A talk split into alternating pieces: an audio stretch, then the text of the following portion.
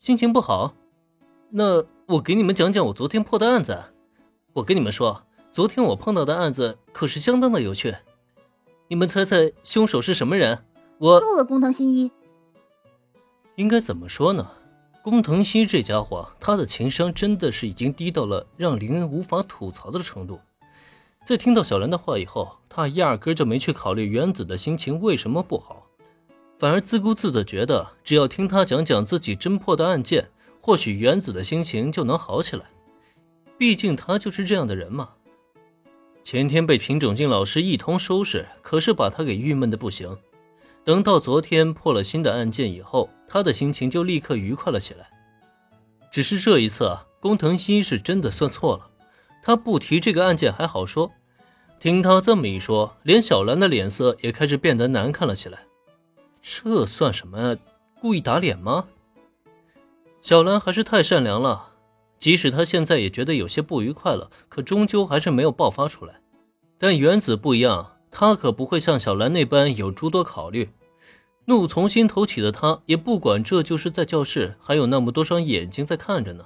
当即一声怒喝，打断了对面的工藤新一，而这也无疑让工藤新一一脸的懵逼。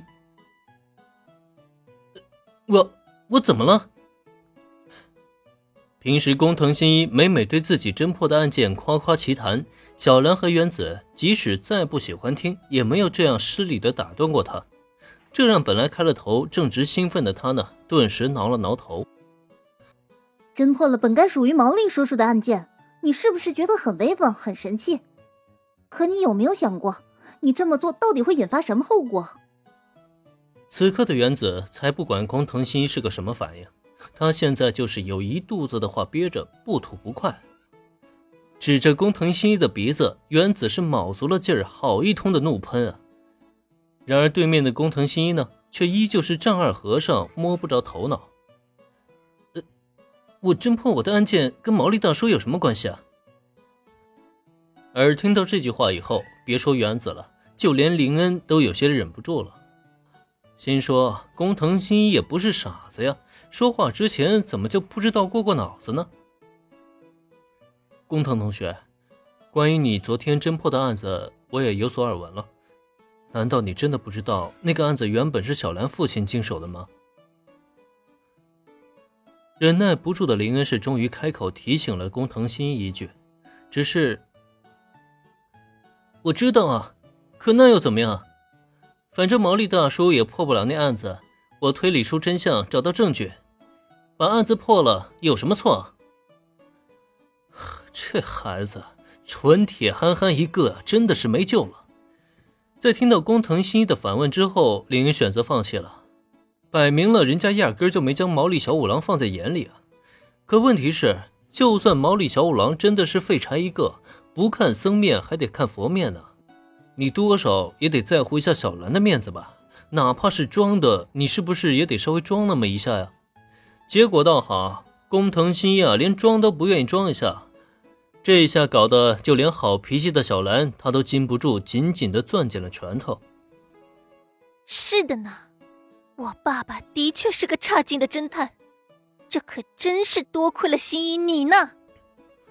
众目睽睽之下揍工藤新一一顿肯定是不可能的，但小兰那紧攥的拳头却不自觉地朝着桌面完成了重重的一击。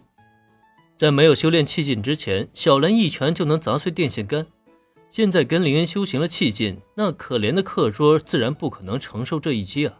当即四分五裂，瞬间报废在当场。也正是这一幕，可把工藤新一给吓了个够呛。作为多年的青梅竹马，他当然能察觉到小兰是生气了，而且还是很生气那一种。如果这一拳砸到自己身上，那保不齐就是一个骨断筋折呀。但问题是，自己究竟是哪句话说的不对，惹得小兰这么生气呢？直到现在，工藤新一还没认识到自己到底错了哪里。明明他只是实话实说而已嘛。行了，小兰，跟这种人生气不值得。我觉得毛利叔叔有一句话说的对，人家可是大侦探，不是咱们这种人可以高攀得起的。从今以后啊，咱们还是躲着人家工藤大侦探走，免得被人家瞧不起。小兰是真的生气了，但此时的原子却反而不像开始那般怒火冲盈了。可接下来那阴阳怪气的语调，却让本来打完哆嗦的工藤新一深深的皱起了眉毛。呃，这今天究竟是怎么了？小兰和原子怎么都很不对劲儿啊？哎呀，我到底是哪里不对，招惹到他们了？感觉至始至终都很正常啊，难道是出门没看黄历，今天诸事不宜？本集播讲完毕，感谢收听，免费不易，您的评论与分享是我坚持下去的最大动力。